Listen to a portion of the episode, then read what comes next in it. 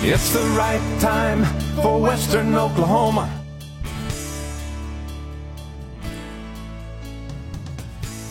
And good morning. Welcome to our program. We're going to go directly now to the Lieutenant Governor, Matt Pinnell, who's on the program today. Good morning, Governor. Welcome to our program. Hey, good morning. Thanks for having me, guys. Well, we appreciate you taking the time to join us this morning. And right off the top of the list, I guess, kind of you were a big part of the national scene in the Republican Party for a while there. What's your reaction to the New Hampshire primary and what's going on at this particular point? Yeah, listen, I think Donald Trump is as close to being the presumptive nominee for the Republican Party as you probably can be this morning.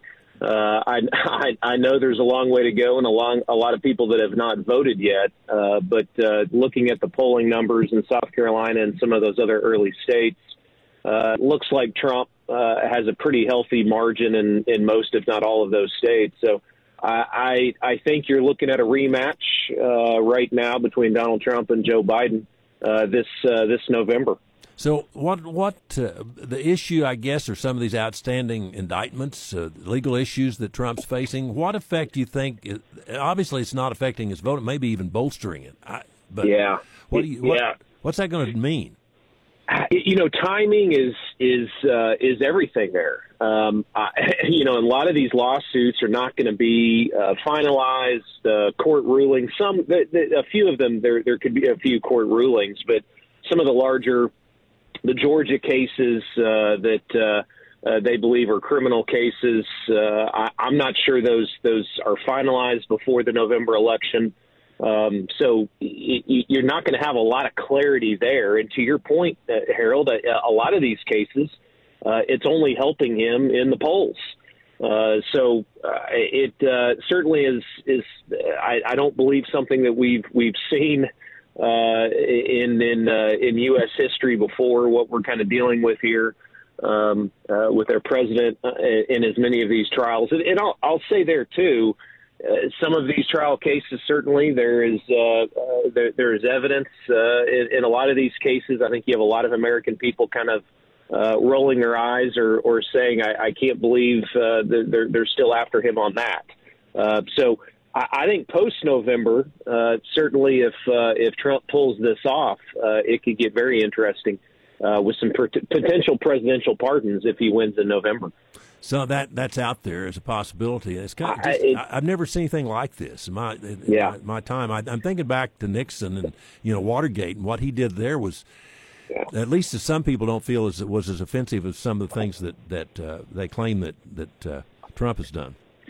Yeah, and this race is starting to feel a whole lot more like 2016 than 2020 because he can run as the outsider in a lot of ways.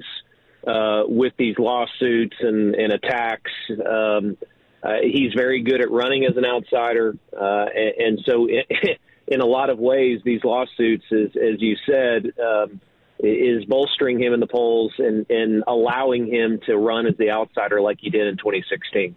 A lot of people I talk to, they'll support Trump now, but many of them were hoping for maybe a younger candidate. I'm talking about Republicans now, at least. Yeah. Yeah, I mean, I think we're going to – that's what's also going to be really interesting here is that I think this presidential race, it's going to be very clear who our nominees are very soon, and you're going to have a lot of American people that are going to be able to digest this maybe earlier than they thought on, oh, okay, this actually is going to happen. This is going to be a rematch. And it's going to give voters, Republicans, Democrats, and independents alike, a lot to think about before primaries. Again, Super Tuesday, it could be very clear. It could be a very clear race at that point. And I just think there's a lot of folks that didn't think it was going to consolidate this quickly.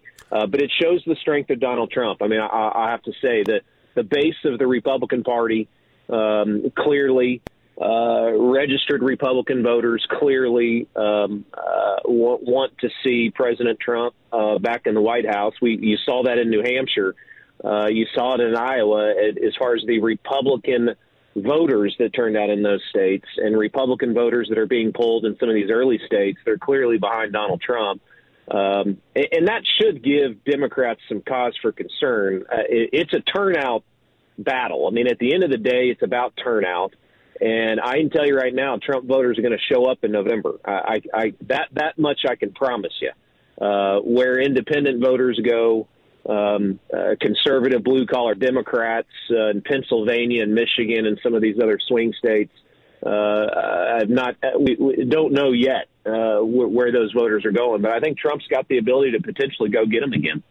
Well, we'll see what happens. It's going to be an interesting race. What are you hearing from some of the upper echelon of the Republican Party? I know you have connections there. What are they saying? Well, I think they see a race that's over. You can see it by the endorsements that are coming out for Trump. All that's really going to happen between now and South Carolina, if Nikki Haley stays in the race, is that a whole lot more money is going to be spent, and you're going to beat up potentially our presumptive nominee. So I think you can see from a national perspective a consolidation that's already happening with U.S. Congressional members, senators, governors around the country. At least over the last 24 or 48 hours, that's what I'm seeing. I would like to have a radio station in South Carolina, New Hampshire. Oh, can you believe? Oh, yeah, it's going to be a wild 30 days. South Carolina is already a pretty fun place to do politics. The next month's going to be pretty wild there. I can only imagine. Tim Scott's from there. He's the senator, sitting senator from South Carolina, and he's for Trump now, and it's going to be interesting, to say the least. It is. It is. Let's look in a different direction. You're looking at a special session. Governor Stitt has called that. What's your reaction? You'll be presiding as that session opens, and the first the actual session coming up in February as well. What are you hearing? And are you supporting the governor's move to try to cut taxes? Yeah, I do. We've talked about that a few times, Harold, and I believe that the state of Oklahoma is well positioned to do a tax cut, a personal income tax cut, give Oklahomans some money back.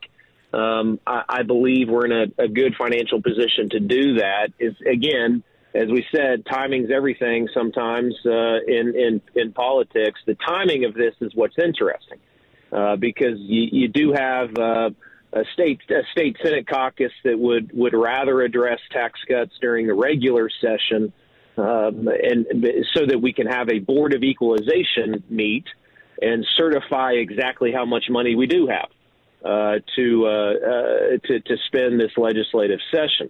I think the House will quickly pass a tax cut. I mean, I think Charles McCall has been pretty open about that. He's going to prepare his caucus to vote in a special session to pass that tax cut and send it over to the Senate. What the Senate does is up for conversation right now. Will they address it in a special session?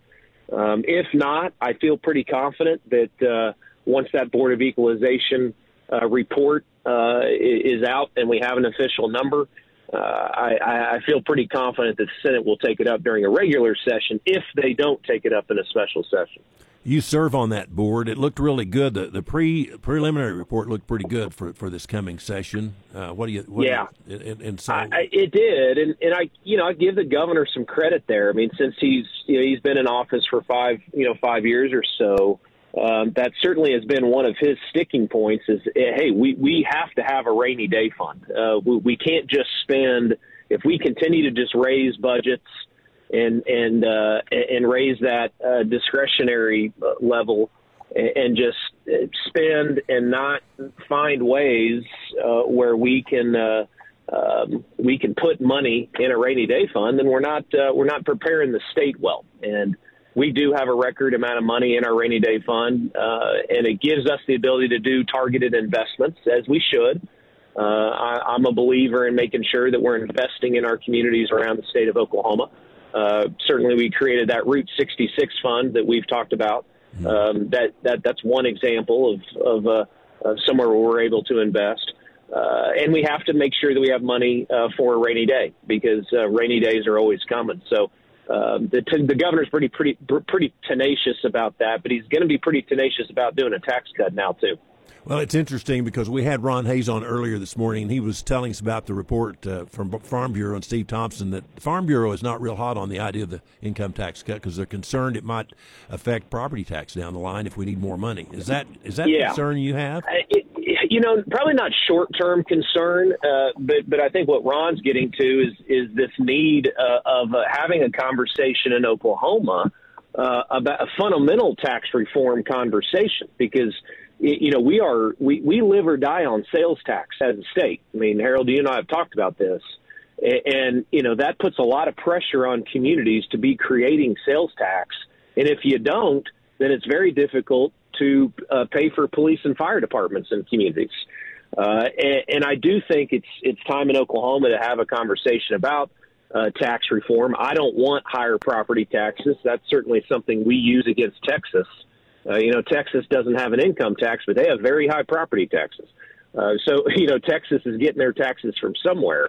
And I do think it's time in Oklahoma to kind of have a conversation about how we our tax structure in Oklahoma and what can be as competitive as possible to make sure that we have plenty of companies looking at relocating to Oklahoma and companies, really more importantly than that, companies in Oklahoma that have already chosen to raise their families here and start businesses here, making sure that they have a tax structure that they're happy with Oklahoma and they want to stay here. Well, you deal a lot with people coming to the state, and I'm wondering, our overall tax burden is not that bad. I think we're in the top 10 in terms of total tax per capita anyway. Yeah. Is it a factor, the income tax, when you're trying to recruit people to the state? I mean, is that a real issue?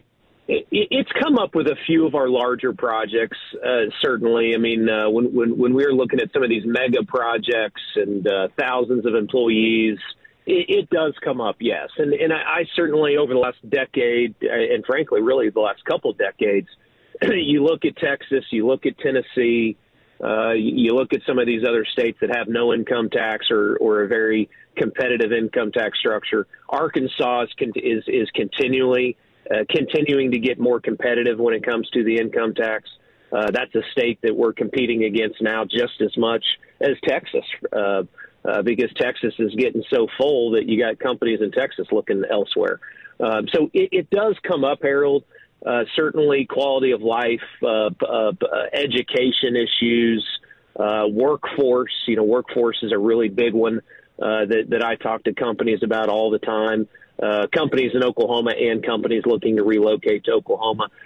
So on the value proposition list, it's there, but there's three or four other issues that are right next to them that are mentioned in the same sentence. I would think if it's a big company that's looking at putting their hierarchy, the president and the chairman of the board and those types of jobs in Oklahoma, that income tax would be a big factor for those types of positions and locations. And listen, we're getting calls from those companies today. I mean, that Oklahoma wasn't in those rooms a decade ago with these companies, these large mega projects. But today we are, and some of those projects we're going to win. We're not going to win all of them because it's just too competitive of a system. I mean, every state wants these huge mega projects. We're talking about thousands, sometimes tens of thousands of employees. But we're in the room, and that's a good place for me because I love being the sales and marketing director for the state. You got to have somebody filling that role, and eventually we're gonna deliver on some more big projects. But please hear me on this. But the focus is existing businesses in our state. How do we help a company in Weatherford hire 5-10 more people? How do we help a company in Altus hire 5, 10, 15 more people? Those are just as big of a wins for us because that helps, again, build the base and keep our homegrown talent inside the state of Oklahoma. 70-75% of our time at the Department of Commerce is helping existing businesses. That's a really good point because sometimes we overlook those people who are right here at home taking care of business and bringing people to work. That's right. But the net migration to the middle of the country, though, is happening. It's real. People want to move to the middle of the country. They want to move to more affordable, friendly states. That's Oklahoma. And that's going to happen over the next decade. I think it's the best kept secret, and let's not ruin it, right? That's right. That's right. So what about Route 66? Because that's one thing we have Arkansas doesn't have, and I just want to end our interview this morning with that, because we're in the process of approaching the 100th anniversary of Route 66. And being a person that has grown up along Route 66 with business here, man, I'm telling you, it's big. Well, it is big. Half of all the sales tax in our state is collected in communities that have a strip of Route 66. I mean, think about that. Half of all sales tax in the entire state. So it's a really big deal. It's the greatest American road trip in the country. Probably the most famous road in the entire world. You got international tourists that are in Weatherford probably almost every weekend of the year, traveling through Weatherford, spending money, hitting this mother road, as they call it. So we are making a major investment in Route 66. $6.6 million a year will be invested in Route 66 communities. Actually, this year, Harold, we're going to be doing $13 million because we're going to be doing two grant submissions this year. One, in the first quarter of this year, we're going to review again grant proposals from communities and award $6.6 million. And then later in the summer, probably the August time frame, we're going to be taking grant submissions from communities again and awarding another $6.6 million. And this can be projects. This could be a renovation of a historic building. It could be building a new Route 66 attraction, because these grants are up to $2 million. So it's real money that communities, and yes, Weatherford and all of those communities in western Oklahoma on Route 66 are going to really see the benefit of this. And that means more people stopping and spending more money in your communities. We're hoping that happens. I mean, it's going to be a great project. It's going to enhance Route 66 all up and down the line. From the state line, both directions. Of the 8 states or so on Route 66 in the country, no state's investing that kind of money in its centennial efforts. Because, as you said, the 100-year birthday is here in a couple years. No state yet is really competing with Oklahoma financially when it comes to the investment that's made. And frankly, no state probably will, because we have more miles of Route 66 than any other state in the country. So we have to invest more money in Route 66 than these other states, because some of these states only have, 20, 30 miles. We got 400 miles, for goodness sake. So and the longest actual road is right here in the Weatherford area. The actual it's true. Concrete. That's absolutely right. That's right. Yeah, our western Oklahoma stretch of Route 66 is about as good as anything we have in the state, and it's some of the best blacktop road that we got. So we'll continue to invest in that infrastructure too. That's something else I've mentioned to your listeners, is that our Oklahoma Department of Transportation is helping us with this centennial and with Route 66 projects. Obviously, the Pony Bridge out there was a renovation project. Yeah, Bridgeport. Yeah, the Bridgeport Bridge. Which should, they're ahead of schedule, by the way, on that project. So really, we look forward to. We're going to be doing a big ribbon cutting celebration out there. I don't want to put a date on it yet, because Tim Gats at ODOT may be sweating if he was listening to this right now. But they are ahead of schedule on that, and pleased with the historic renovation that they were able to help us with there. Governor, thank you for being with us this morning. Appreciate it very much.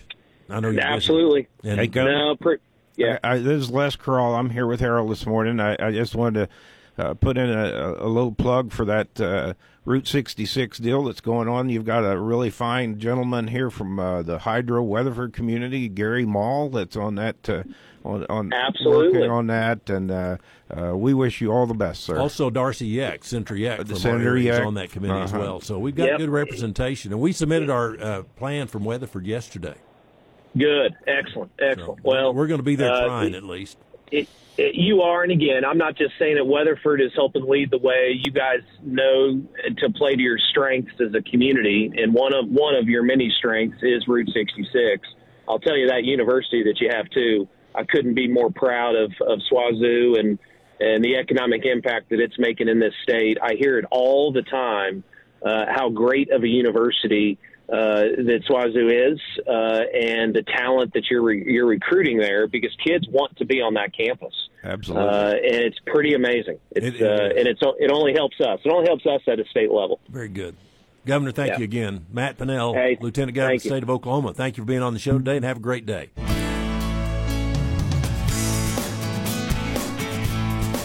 Tune in every weekday at 6 a.m. for The Right Time with Harold Wright. Brought to you by Priority Home Medical Equipment on 99.3 News Talk KCLI.